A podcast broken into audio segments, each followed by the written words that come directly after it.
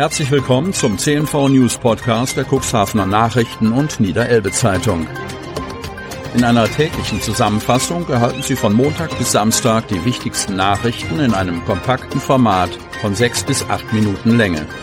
Am Mikrofon Dieter Büge. Donnerstag, sechzehnter März zweitausenddreiundzwanzig. Empörung über die Lagerfläche des Auslegers des Kampnagelkrans. Cuxhaven. In der vergangenen Woche wurde der Ausleger des Kampnagelkrans entfernt. Einige aufmerksame Cuxhavener Bürgerinnen und Bürger haben nun die Lagerfläche der Kranteile im Cuxhavener Hafen entdeckt. Über den Ort und die Art und Weise, wie Hafenbetreiber Niedersachsenports mit dem Industriedenkmal umgeht, wird seitdem viel diskutiert. Ein Facebook-Nutzer kommentierte ein Bild des auseinandergeschnittenen Auslegers und schrieb, dass die Fläche doch eher einem End- als einem Zwischenlager ähneln würde.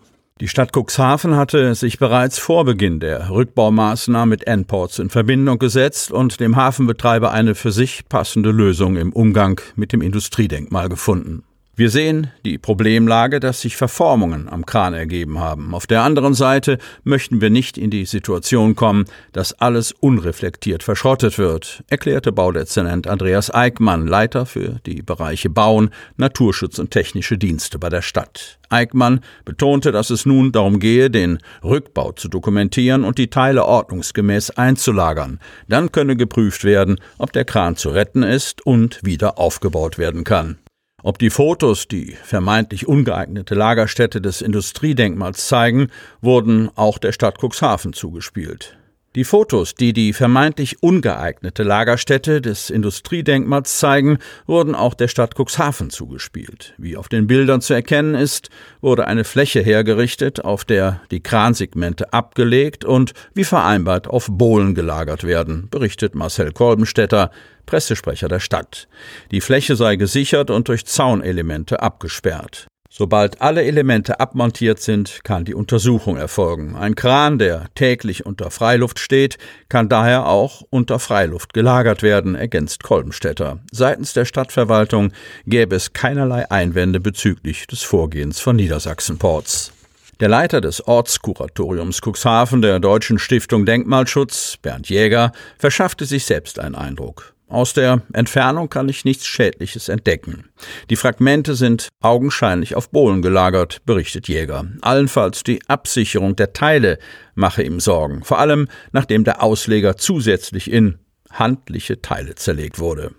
Wenn man bedenkt, was beispielsweise bei der Bahn so alles an Metallen geklaut wird, wird mir Angst und Bange. Wenn der Ausleger abhanden kommen sollte, kann man den ganzen Kran vergessen. Dass der Ausleger in mehrere Teile zerlegt wurde, bereitet dem Denkmalschützer Kopfschmerzen. Was mir aus denkmalpflegerischer Sicht gar nicht gefällt, ist die Tatsache, dass der Ausleger mit dem Schneidbrenner entfernt wurde. Den hätte man fachmännisch abbauen müssen. Das hätte sicher etwas länger gedauert und auch mehr gekostet, aber in Anbetracht der Kosten für die gesamte Aktion wäre es darauf sicher nicht mehr angekommen. Positiv bewertet Jäger jedoch die Kooperation mit Niedersachsenports, die es der Deutschen Stiftung Denkmalschutz ermöglichen, den Abbau aus nächster Nähe zu dokumentieren. Vorranggebiete für Windkraft. Kreis Cuxhaven. Den Turbo für mehr Windenergie will Niedersachsens Umweltminister zünden. Auf einer Karte können Bürger einsehen, welche Gebiete sich im Kreis Cuxhaven besonders für neue Windkraftanlagen eignen. Anfang Februar hat Umwelt- und Energieminister Christian Meyer, Grüne, den kommunalen Planungsträgern vorgestellt, wie das Wind-an-Land-Gesetz der Bundesregierung in Niedersachsen umgesetzt werden soll. Demnach müssen landesweit bis zweitausendsechsundzwanzig mindestens zwei Komma zwei Prozent der Fläche für die Windenergie ausgewiesen werden. Diese Flächenbedarfe wurden wissenschaftlich berechnet. Die Ergebniskarten für die einzelnen Landkreise und Planungsräume sind jetzt auf der Internetseite des Ministeriums für Umwelt, Energie und Klimaschutz veröffentlicht. Dort zeigt sich, welche Gebiete sich besonders für den Bau von Anlagen eignen. Insgesamt sind nach der Studie des Landes sieben Komma zwei Prozent der Landesfläche prinzipiell als Energiestandorte geeignet. Aus diesen Flächen sollen die kommunalen Planungsträger nun mindestens zwei Komma zwei Prozent auswählen und haben je nach Potenzial unterschiedliche Flächenziele zugewiesen bekommen. Die Flächenpotenziale wurden durch Kriterien wie Besiedlungsdichte, Abständen zur Wohnbebauung, Belangen der Bundeswehr sowie F F H-Naturschutz und Vogelschutzgebieten berechnet. Ziel der Landesregierung ist es, dreißig Gigawatt Windenergieleistung an Land bis zweitausendfünfunddreißig in Niedersachsen zu installieren.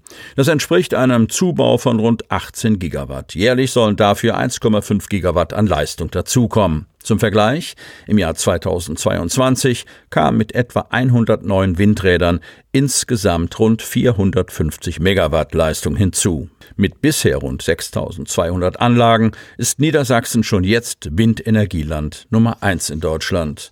Allerdings seien die Ergebnisse noch nicht in Stein gemeißelt, so Minister Meyer. Auf Basis einer Studie soll in Niedersachsen per Gesetz geregelt werden, wie viel Windfläche mindestens auszuweisen ist, wie die Planung erleichtert wird und wie Kommunen sowie Bürgerinnen und Bürger direkt von der Energiewende profitieren können. Per Mausklick zu den Denkmälern. Kreis Cuxhaven. Geschichte materialisiert sich auch in Stein und Beton. Niedersachsen ist reich an Baudenkmälern, auch im Cuxland finden sich viele denkmalgeschützte Gebäude.